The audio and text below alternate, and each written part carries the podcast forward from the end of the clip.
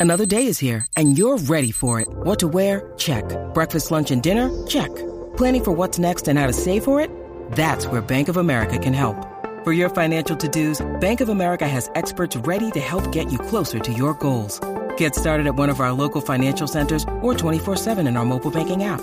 Find a location near you at bankofamerica.com slash talk to us. What would you like the power to do?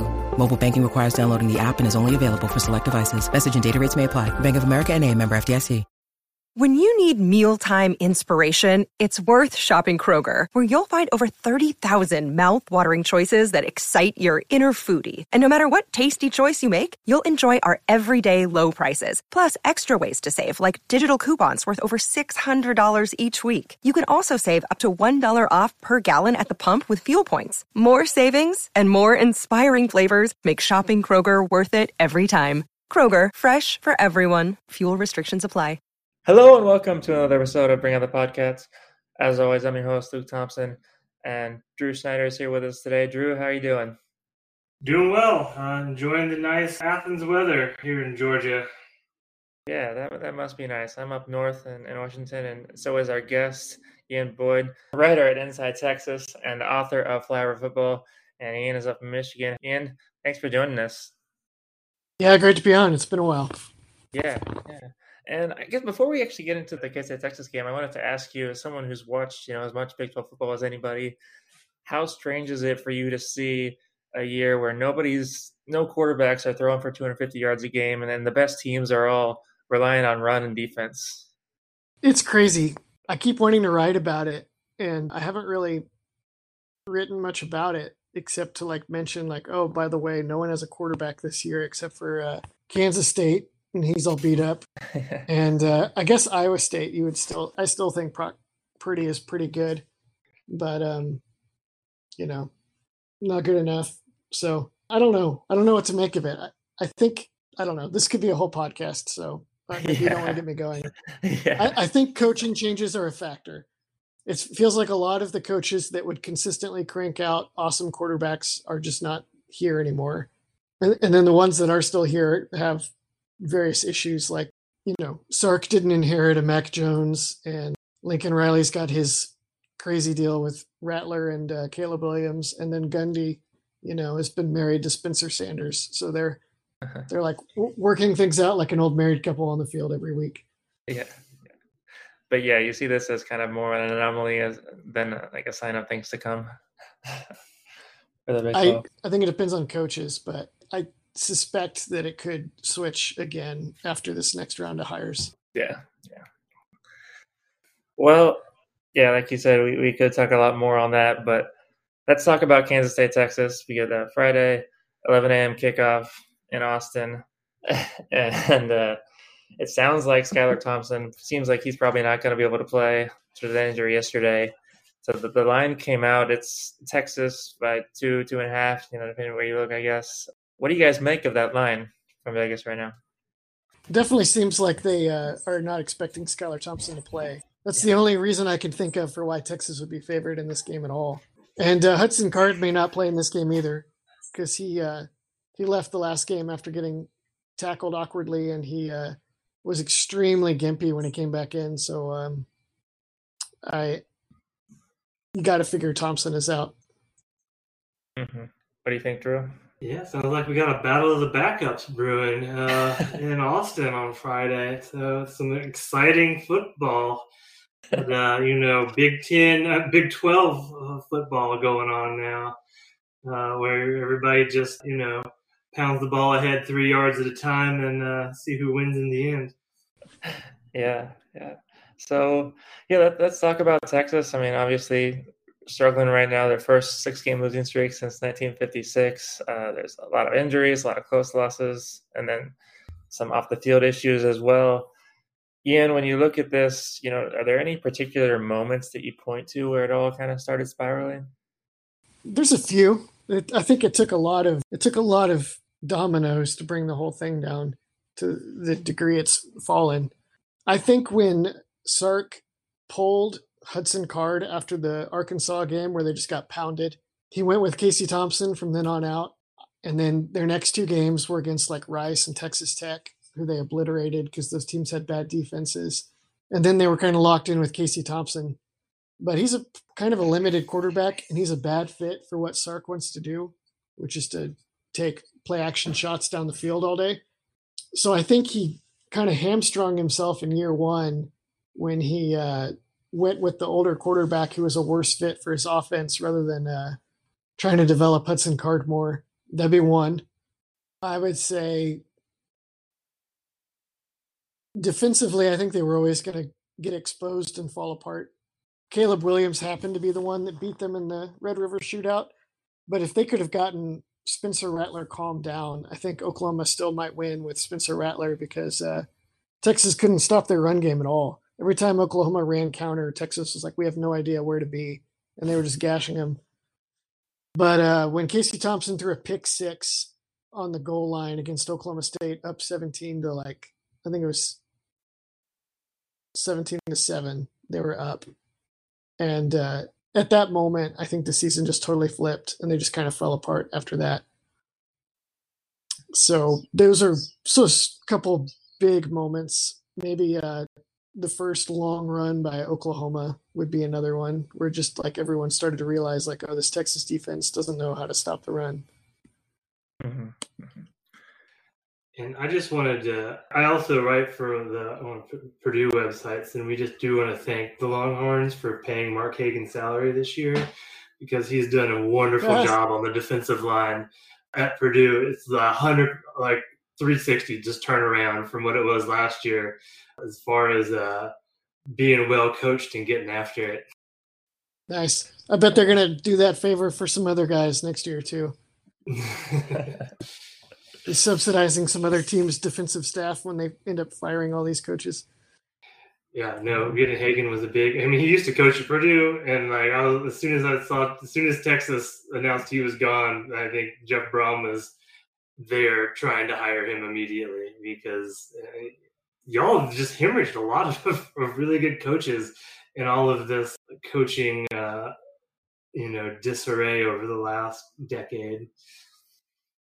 Yeah, yeah, they really struggle to fit staff together at Texas. I'd say it's probably the biggest the biggest reason why Texas has been bad this decade is because they can't their head coach is I haven't seen them hire a head coach who can uh, put a good staff together and manage it. Like either the head coach will hire big famous names that he can't get to work together, or he'll hire like guys that got him the job at some smaller school and then they can't handle the jump up. It's just it's been remarkable how badly they've managed to botch coaching staff hires. Mm-hmm. And then, yeah, I mean, you kind of alluded to it when you were talking about the games, but um, and not as much the last two weeks, but before that, Texas was blowing a lot of second half leads, a lot of times in the fourth quarter. Um, you know, what is it about this team that has kind of led to those struggles? I mean, I know the cliches are like the lack of heart, the lack of leadership, but you know, what do you see? I do think they've lacked leadership from the players. I think that's a pretty fair, you know, cliche. It's probably held pretty true. Initially, it seemed like they would uh, just wear down on defense because they're playing like this bend don't break style, and the offense would keep having droughts. I think like the offense would score some points on their early script, and then they would run out of script, and then they would like not be able to execute base offense, and so they would just get shut out with tons and tons of three and outs, and then the defense would be on the field for like a eight play drive, give up a field goal. Offense would come out three and out. Defense comes back on, gives up a seven play drive and another field goal, and eventually they would just fall apart. And then at some point, it seemed like the players just kind of checked out, or at least not all of them, but it seems like some of the players just checked out. And then at that point, you know, they wouldn't even build the front first half lead. They would just get punched in the mouth and maybe either wobble or like take a few more punches and then go down. Mm-hmm. I have a question for you, Ian. Sorry, uh, I didn't step on you. Do you think this this has been sort of an ongoing theme? Of course, you have you know Sam Ehlinger, who's obviously a good leader and a tough kid, but sort of this talk about Texas just not being able to get the guys with the heart that are going to come in and finish and, and play through. Is it just a question of who Texas is recruiting, or Texas high school football in general, where they're just the upper level guys are sort of coddled their whole career and they get in and they have to, uh, you know, work as a team. It, it, they struggle. What's your thought on that? I don't know. It doesn't seem to necessarily bring down other schools that recruit Texas high school players. I think Texas probably attracts the guys that are all about the. I think it might attract divas basically. It's like why would you choose Austin? Maybe because it's uh, it's the program in the. There's not a college football program in the Big Twelve that's in a bigger city, right? That like dominates a, a big city in the way that the Longhorns do. So you're you know you're kind of famous. Party in Sixth Street, huge campus, tons of fellow students to party with. So I, I think some of the uh, allures of Austin might select for divas. Yeah, I think the allures of Austin may also create divas where a diva didn't exist before. So those are two problems. They've they've got other pro. I don't know if I would put that at the top of the list. It's certainly in there amongst problems they have. They've had some warriors too, but um, sometimes they're like miscast because they, you know, they change the defensive staff or the offensive staff for the third time, and guys don't have clear roles or they haven't been developed for clear roles, or they, you know, they've had so many problems. But I think that one is probably at least partially true, and that's how I would characterize it. Yeah. So if you were a coach in Austin, how would you how would you be able to try to fix that? That's the million dollar question. They definitely need to account for that in recruiting. I think they need to make sure that they have some dogs that, you know, just are not going to be happy if they're not grinding and winning football games. They have a few of those guys, but they're not like I think their backup running back, Roschon Johnson, is like that. But the problem is, is that he plays running back, and so does Bijan Robinson. You know, uh, he'll be out against Kansas State, so you will see Roschon Johnson. But his role on the team is somewhat marginalized by that. Just kind of a luck of the draw for Texas. I derailed myself a little bit. They need to be very careful with culture. Tom Herman actually was pretty good at. The complaint with Tom Herman is that he was a bad cop who hired other bad cops, and there were no good cops on the staff. So the players just like hated the staff. But they did play hard every game, so didn't seem to be that big a problem. They just weren't they just didn't execute super well or, or not coached very well all the time. And then now the worry with Sark is that it's all good cops and no bad cops, except for Bo Davis. So I don't know. Maybe there's a perfect balance that they have yet to strike, or maybe it's all nonsense and they, I don't know. Mm-hmm. yeah, it's just so weird for me, because like I lived in Texas for so I lived in College Station for seven years, so obviously heard a lot about the Longhorns. That was right during the transition, but I also taught high school at Brenham, so I high school, so I dealt so like I taught like Malcolm Brown uh, was there when I was there, and a bunch of those kids, and I mean those guys were grinders, but you know coming out of a small sort of program, but you could tell when Mack was on campus, it was like God walked through the door. Like the entire school like shut down for the day uh, when Texas was there to re- recruit it. And so it's just it always just blows my mind that they can't. That you can take your pick of almost any kid in Texas and can't and can't win football games. And I guess that's the struggle that I guess the Longhorn boosters are still going through right now. Uh, or I guess it's kind of hard to be patient and let let a guy come in and get your program when you look at all the on paper talent and then you see see the results not matching up with that. I think that mm-hmm. pressure definitely stacks up on him. Mm-hmm. Where it's like every failure becomes so like the fans now it's like Sark is not bowl eligible. We had a losing record. It's all over. Start over again. And it's like, well, hold on. You're yeah, holding right. you're holding like 11 years against Sark. Like you got to give each new coach, you know, a chance. Uh, sorry, I cut you off. Go ahead.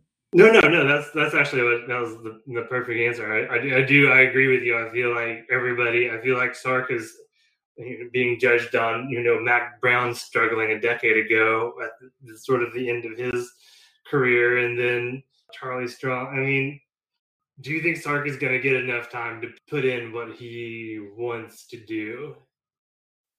Yeah, I think they're already pretty close because of uh, Xavier Worthy. They got him, you know, backfilled their class, stole him from Michigan, and uh, I think he's going to finish with a thousand yards this season. I think he's pretty close. We'll see if Kansas State can bottle him up or not. There's been times when they've looked extremely explosive this year, and they're going to be better next year when they have another year in the system. Uh, I think quarterback will be better next year, either because they got a better player in there or because uh, the guys on campus improved. So um, I think offensively he will get his uh, program rolling. I think honestly as soon as next year. They they scored like 37 points a game this year. They had like huge obvious droughts in some big games which you can't have if you're going to be a winning team, but I think they're already pretty close. I think they'll get there. Defense, he obviously botched his defensive staff hiring process he hired most of the staff before he hired the coordinator, probably because he had a different coordinator in mind and it didn't work out. And they're clearly not meshing their styles and their teaching and schemes and, and everything well together at all. So that's kind of a they got to get that figured out. But I bet he can, you know, I bet he can do like Herman and coast with like eight or nine wins for a couple years, and then for his sake, hopefully figure out defense within that time and if not, then we'll see. He'll be in the SEC, of course, soon. So SEC West, right? Well, I guess they're gonna. Well, I don't know how that's shuffle work, stuff, right? Yeah. Better hope for a mm-hmm. lot of Vanderbilt. Yeah, yeah. Van, Van, the Vandy, Missouri, uh, South hey, Carolina. Hey, schedule. hey, Missouri just beat Florida. You watch your mouth. yeah just to follow up on what you know saying about Xavier Worthy is at 916 yards. So if he hits his average of 83 a game, he would obviously get to a thousand. So see what happens on Saturday. Yeah, Ian. I guess I mean you were talking about the the fans are obviously disappointed. What, what do you think the crowd will look like on Friday? I think it'll be okay. It's a senior day. It's the last game.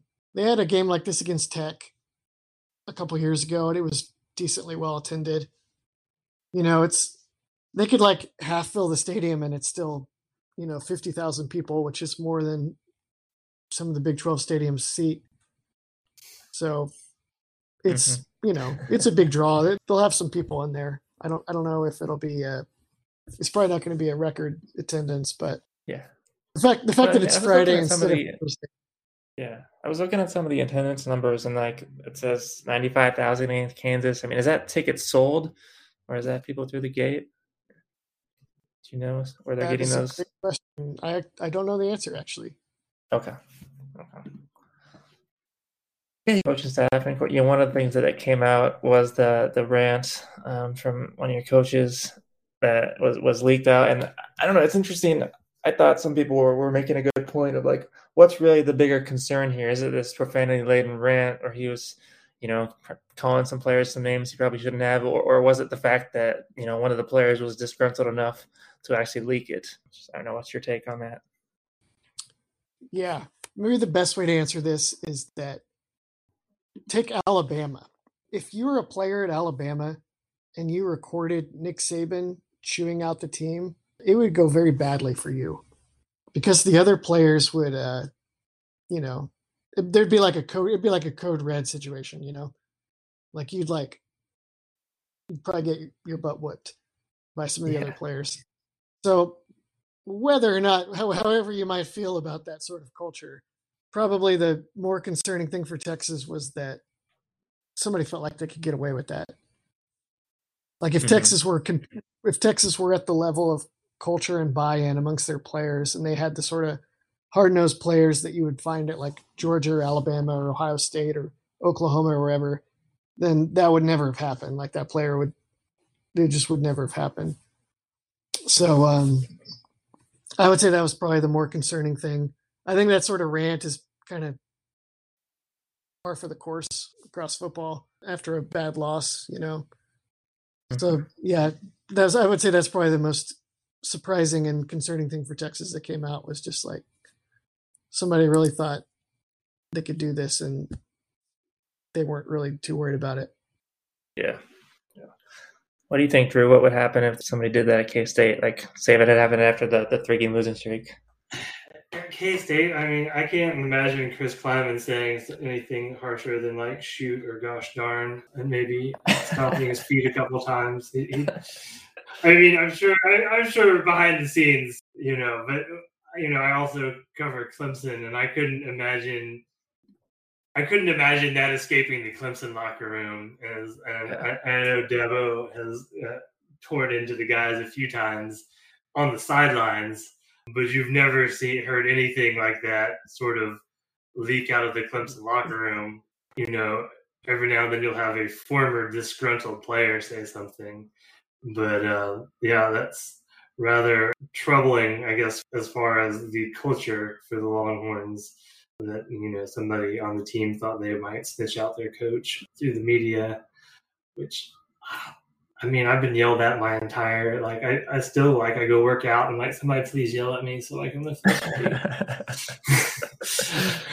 I, I need I need I need something I need some external motivation. And so yeah I didn't think that I mean that was whatever. It's par for the course. College athletics if you're too soft to handle that you're probably too soft to go much further in your athletic career or you've been coddled your entire career. And and everybody else has been yelled at except for you, and now you're having to actually deal with not being a, a superstar. But yeah, no, that's. Uh, I think it was probably partly because they have a lot of uh, older players in the program that are like, "We suck this year. I have no future in this program. I'm gonna wash out soon." This is kind of funny though grabs his phone. I, th- I think it was. I think it was that. I think it was that sort of thing. You know, they're gonna. There's a reason that Sark, like the next Monday, was like, "We're expecting to have 33 new scholarship players on the team this year. They're gonna. Yeah. They're turning over as much as they can. You know."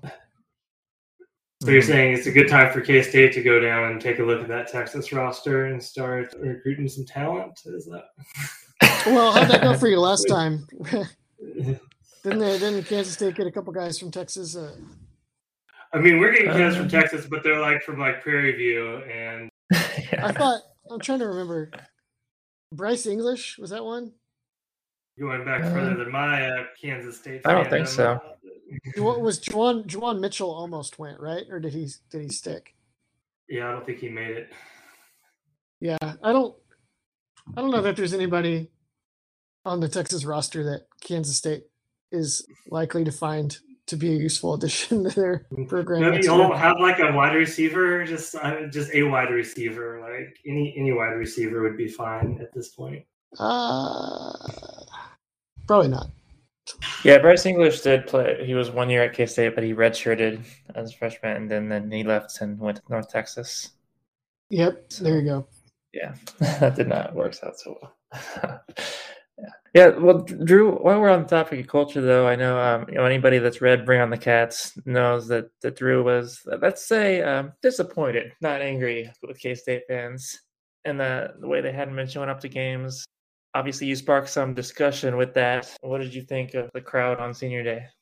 You know, it was it was better. It was better. I think the senior day senior day was is was always going to be better. I mean. There was a lot of pretty high impacts. You know, Skylar just on his own, but McPherson. There's some real some guys that have been in that program that have a good following. I, I assume they were going to show up for. I said if they didn't show up for a top ten Baylor team on senior day, then probably just need to go the old school Baylor route and start trash bagging off the uh, upper decks. And uh, I don't know if y'all remember when they used to do that at Baylor, where half the stadium was just covered in yeah. trash bags. Uh, the, the, tarp. Yeah. yeah, the tarp, the big tarp. But I mean, it's been sad. This has been depressing all season to look out and you see a pretty good product on the team with local Kansas kids, and they're winning football games. And you look out in the stadium, and you're like, "There's what after halftime, maybe thirty-five thousand in the stadium, forty maybe.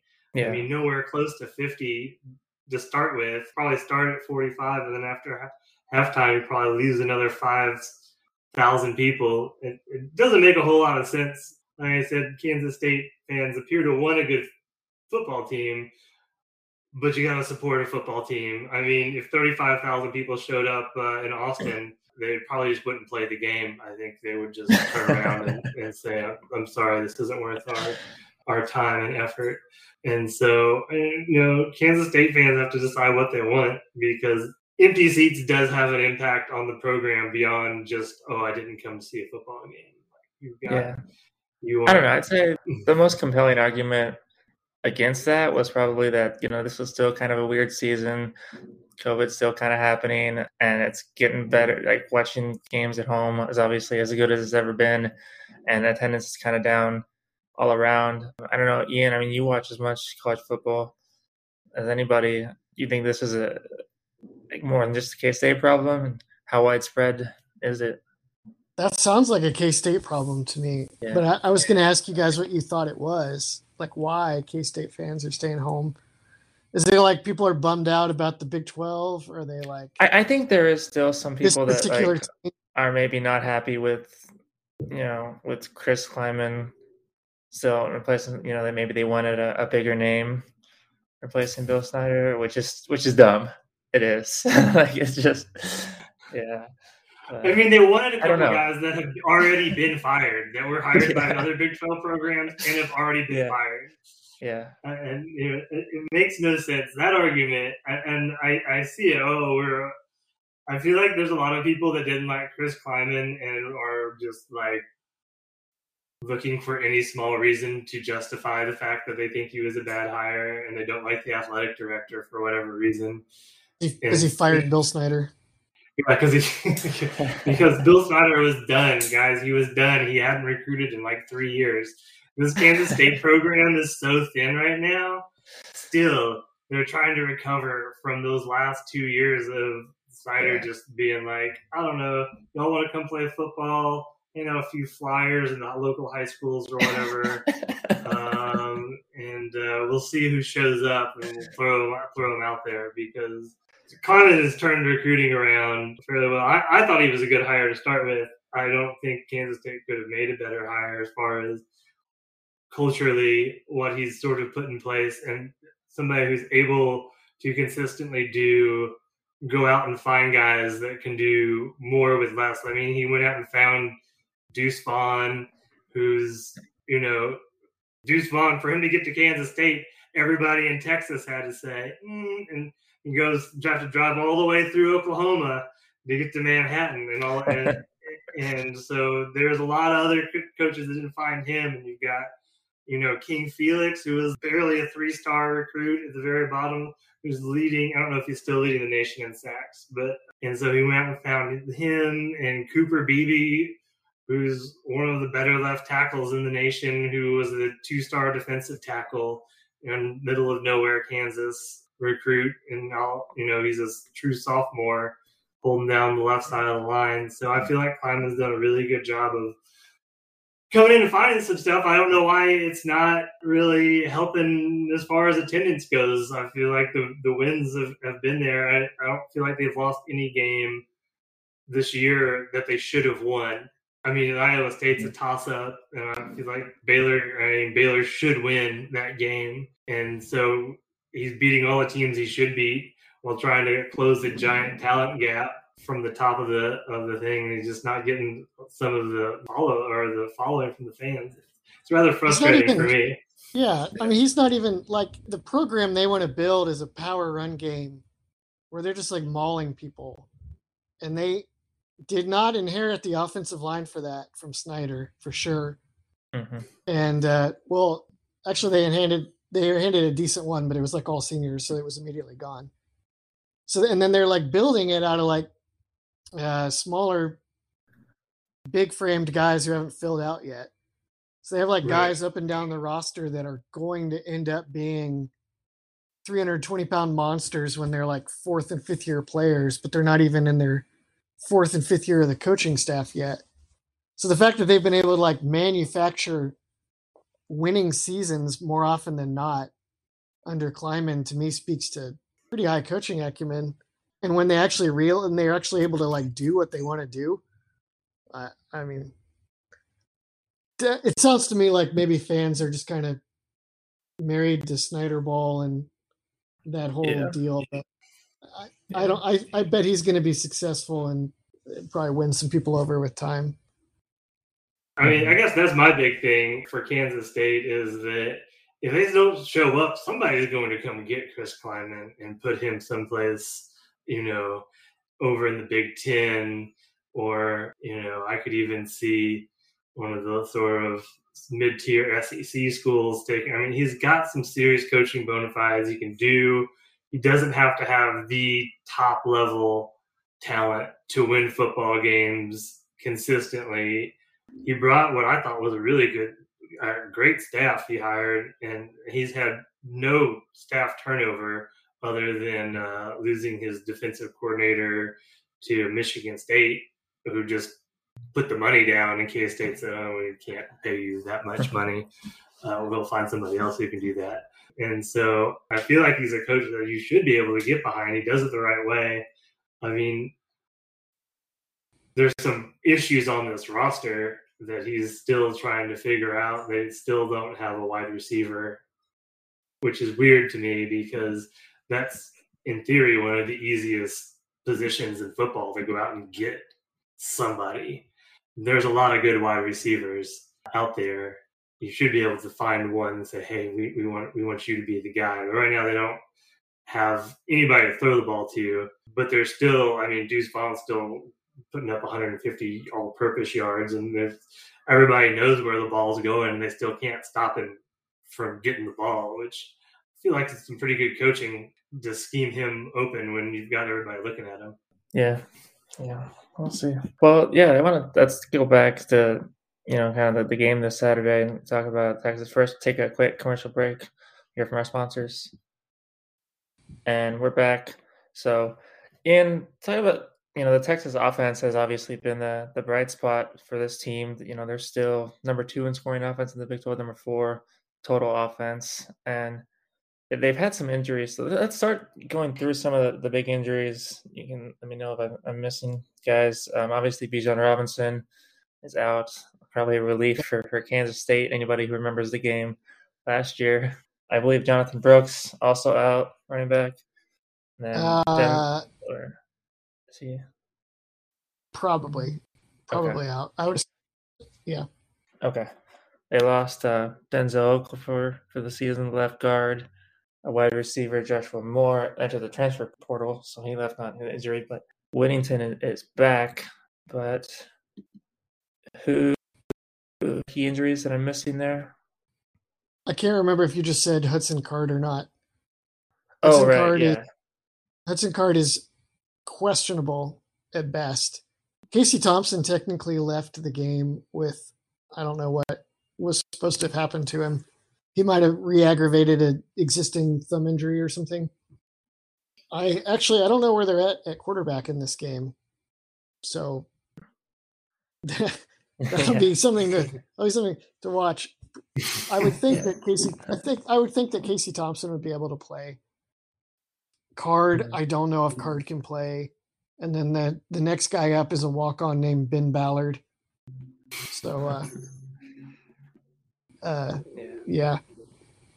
And then, um, yeah, I mean, um, but even though they are missing, you know, the starting running back and then maybe the second guy, you still got Keilan Robinson and, and Roschon Johnson put up some big yardage last week. You know, those guys still pretty capable. How how big a drop is it from the starters to those guys? Uh, it depends on probably how well they can block. They blocked well against West Virginia. They were springing holes so Roschon Johnson is a good running back. Keilan Robinson, transfer from Alabama, is like a 4 4 kind of guy. So he's like a, it's like a thunder and lightning combo. They're pretty good. I mean, they would, those two would definitely start for Texas in a lot of the seasons prior to this year when they had Bijan Robinson. Mm-hmm. So uh, the run game is, the run game is in good shape. Overall, depending on the quarterback situation, I think Kansas State will get kind of your typical 2021 Texas offense for better and for worse. Yeah. Yeah. So this is a battle of no quarterbacks. Do you, do you think Texas can just come in and just line up and do what they did last year and just try to rock that Kansas State defense with your big dudes up front? Do you think that's the sort of game what'll probably shape up to be. Um, I know that's not what Sark wants to do, but I guess sometimes that you know you got to go with what you got. Uh, and it sounds like he's got some offensive linemen and some running backs, and he doesn't have a quarterback at the moment. Do you think he's going to just try to line up and take the path of least resistance and, and run the ball, you know, 30, 40, 50 times, as many as it takes, and keep the passing to a minimum, or you think he's still going to try to come out and run his stuff despite some limitations in personnel? Can he? Like, it doesn't seem like Kansas State is nearly as soft up front as they were in this game last year when they were like a shell of themselves. Right. So I don't, I don't know that Texas could line up and just run over Kansas State all day if they wanted to. And then I figure Kansas State, you know, is still playing for like a, a bowl game, right? Like you, a bowl game is assured, but hmm Yeah, they're playing for like you know if For you don't want to go to like w- with Mo if you don't want to end up in uh oh god what's Like the Liberty Bowl or something. yeah yeah if you don't want to end up in some terrible place where you just drive up in a Yeah. bulletproof bus and then drive out real quick. Uh, that's Texas is like not playing for anything. It's like, do we want to be four and eight or five and seven? Do they care? I don't know that they care. It's like if you're not bowl eligible at Texas, it's already like a you know catastrophe. How much worse can it get? Right. May- Maybe Right. maybe staying ahead of Kansas in the standings is a priority. But uh, Kansas Kansas would have to beat Iowa State, I think. To uh that's I don't think that's gonna happen. So um yeah. Vegas usually has a better sense of how motivated teams are than I do. But um and Vegas thinks that Tech is is motivated enough to play in this game and play hard. But part of me is like, man, Texas just wants to go recruit, fire defensive staffers, hire new ones, try to lure people into the portal. You know, I don't know if they. I, I I would question like how much does Texas really want to win this game? Do you think this could be a game where you see Sark put out some of his young guys that still have a game left, you know, without having to burn a red shirt? Do you think this might be a game where you start seeing maybe a few of those guys come out since there is really nothing on the line other than I guess you know the win or the loss on that day? Do you think you might? Are, are there some guys? Are there some guys on that roster that you know you might want to see what they have as a for their fourth redshirt game against Kansas State, or they are already all burned out anyway? I think they're mostly already burned. I think they already just started playing those guys like a couple weeks ago. So uh, no one comes to mind. They're not super careful about redshirting on this team anyway. I've noticed, at least not yet. They seem to have a uh, if you can play, you'll play. Maybe part of their recruiting pitch because I think they were trying to tell every four-star offensive lineman in Texas like, you will play if you come. So come. Yeah. So, Drew, speaking of red shirts, obviously it seems like Kansas State is trying to keep Will Howard's red shirt. And it probably means we're going to see a lot of Jaren Lewis on Friday, unless they want to go to the Deuce Ball and Wildcat formation. so, what do you think of the decision to keep Will on the sideline? Um, I don't know. Like I, we've seen a lot of Will Howard. I don't know if another year of whatever has been going on with him is going to make things better. Like a six-year Will Howard. I mean, it, it, at what point is? I mean, I'd hope that wouldn't come to that. I mean, I just haven't. The difference between the Kansas State offense, and I think this is why Vegas has it with Texas minus two, because if you've watched this Kansas State offense with either of the backup quarterbacks, it's kind of trash. Yeah. Just not not good as in like every pass you're like, oh my god, who's that going to?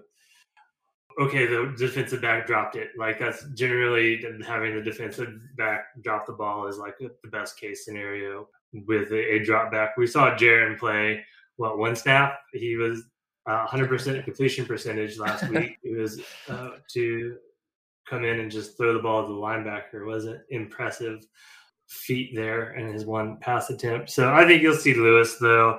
I think they're still Howard's got a lot of physical upside, and so I, I think they want to try to try to keep it that way, keep him available. I think Kansas State needs to hit that. Either Jake Rubley needs to be what they thought he was going to be coming out of high school, or they need to go find someone who can do what Skylar Thompson does a little bit because it's not really it's not fair to Deuce Vaughn and just that whole team that defenses are going to, you know, if Will Howard plays, Texas is going to put eight, nine in the box, 10 in the box. They might just not even cover the wide receivers and, and, and, and see what happens because there's just, he's That's not, not been their MO.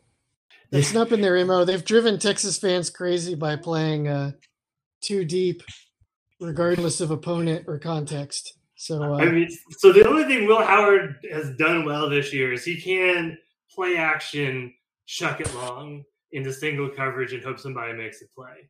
That's like his like one thing that I would say where he might be able to just get somebody over the Kansas State may be able to do lull Texas into a uh, uh, those safeties start getting interested and in, in jumping up into the line and maybe he can dump one over the top, but he's not a good. He doesn't read the field well. He doesn't make the routine passes where you're like, come on, guys, that's like a five yard out. Like any, I would expect most high school quarterbacks at a high level to make this throw. And he's drilling them into the shins or throwing it over five feet over everybody's head. And so I, I think Lewis is the better thrower of the two. And so I think he'll get a shot to see what he can do. But this has all the markings for a low scoring game, I think, even though I know Texas can put some points up. So maybe that's why they like Texas a little bit. Yeah. yeah. maybe. Oh, yeah. um, Do you think Deuce Vaughn can have a big day against the Texas defense, though? Yeah. Oh yeah. Yeah. Oh yeah. yeah.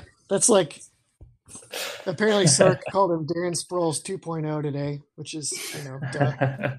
yeah. Y'all should scout Casey Thompson. Maybe you could convince him to transfer to Kansas State next year. Yeah. There you go. Just start handing out business cards at the end of every game. He liked what we saw from you. Let's uh let's talk. if you're interested in finding someplace else, there you go. yeah. He can Um, run. They don't really utilize it very much at Texas, but he can run well. He's not a big guy. He's a little bit. He's like 195, but he's fast. And uh, Texas only calls quarterback runs like third and two, or you know, third and goal every now and then. They'll mix it in. That's it.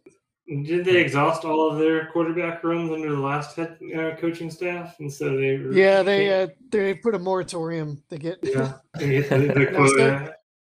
Sark doesn't want to do it. Sark is all about I want my quarterback to be optimally healthy because I'm going to throw five double move deep shots a game or 10 double move double shot deep shots a game and I want my quarterback healthy enough to hit him. Mhm. There Do you you- Is that Texas line going to be able to block up the uh, Kansas State pass rush? Because uh, that, that's sort of where I Uh, think. I'd, I'd say that's a I'd say that's a question mark. I'd say the the Felix guy, King Felix or whatever you call him, definitely a concern. Texas is decent at tackle, Yeah, that, but who's your starting not- tackle? I'm trying to remember. Is he? Is it Brockermeyer? Is, no. No, no, no. Like, he- yeah, that was the one that got away. He's at Alabama. You ended up in Alabama. Alabama, right? Oh, Yeah. right. Sorry about Uh, that. they, they have Christian Jones there. He played uh, right tackle last year. I believe he played. I think he played left and right tackle in this game last year. Not that it really mattered because Texas just you know running the ball to Bijan every play. He's okay. Uh, he's not going to shut down King Felix. Uh, the right tackle, Derek Kerstetter, is the guy. He actually probably would have gone into the NFL last year if he hadn't dislocated his ankle or something in this game last year. So he's back, and uh, he's a good player, but he can be overmatched by someone like King Felix as well. So third and long, I'd say, is a big potential K State advantage in this game. Does, does Texas have any guys just opting out of the end of this end of this year that are looking at the NFL and saying, "I don't know if playing K State is worth my potential injury. I'm ready to start lifting weights and getting ready for the combine," or is it Sark been able to sort of hold that together a little bit? Well, they don't have anybody like they don't have anybody. or, or is there nobody on the roster? who could be Yeah, like the only that? guys, yeah, the only guys that are like that are uh, underclassmen. So there's no point. Mhm. Yeah. Yeah, All yeah. I right, wish they had a couple guys. yeah, we're, we're They going wouldn't be sitting out if they had a couple of those guys because they would still be playing for something. Yeah. yeah. So we're going kind of long here. Uh, do you want to close this out with a prediction here, Ian? What do you think? Oh, can Drew go first? I don't even know. Okay. Drew, do you have a Go ahead. pick? Oh man, so I've been I've been thinking about this for a, a little bit, trying to figure out who what I want to go with because I feel like he Texas is really really ready to die on the field. I feel like I feel like at the first hint of adversity, they may just pack it in, and I think Kansas State is the more motivated team to win this game, and so I, I think I kind of like the Wildcats, something like 27 21 k-state scores either on a defensive touchdown or a or a kick return to get up to 27 i think the offense figures out a way to maybe get three touchdowns on the board and then uh, an other touchdown pushes them over the top. That's where All right. If it's Jaren Lewis, I think Texas can win. I think Casey Thompson has been a very different player at home than on the road. Part of me wonders if he has been having problems with cold weather with his thumb because he could barely throw the ball against uh, Iowa State and West Virginia, but against Kansas at home a couple weeks ago, they lost, as you probably noticed. But they scored like 55 points, and he scored like seven touchdowns or something. So um, I think Texas can win this game if Casey Thompson is healthy and it's not too cold. if Will Howard played, I'd actually feel worse on behalf of Texas. I think if they just came out and ran Will Howard 15 times and Deuce 15 times, that Texas would just would not be up for it. Well, sounds good. I think I did want to ask you before we let you go, and to get straight to the point, you know, like you said, this Texas team has been uh, struggling for a decade or so. This program, you know, they they lost six in a row, initially to one of the worst teams in the SEC West. So, so why should anyone believe that Texas can be competitive in the SEC going forward? Well, this team would not be competitive in the SEC. the pitch would be that Sark gets uh, another NFL quarterback behind center, rebuilds the offensive line, and then figures out whatever is going wrong on defense in time for them to. It seems like 2023 would be year one in the SEC. So they got one more year to play on Big 12 level mode. And then by 2023, they need to be much closer to having NFL quality players on both lines. We'll see how this recruiting class goes. They're they're not there right now. They're not even, they're not close right now, but maybe they can get there with a couple years of recruiting and in a in a better 2022. Okay. Yeah, well, we'll see what happens. Um, but we appreciate you coming on the podcast. Uh, you know, people can follow you on Twitter at Ian underscore A underscore Boyd. Uh, you can read your stuff at InsideTexas.com. Check out the book Flow Football. Anything I'm missing there as far as stuff you want to promote? Uh, that's the, those are the big ones. Check on the Twitter. I, I write about the general Big 12. You can find links on Twitter to uh, Mhm. articles I've written on the Big 12 this year. All right, sounds good. Thanks a lot for joining us, Ian. Thanks for having me. Thanks, Drew. thanks for having me Bye now.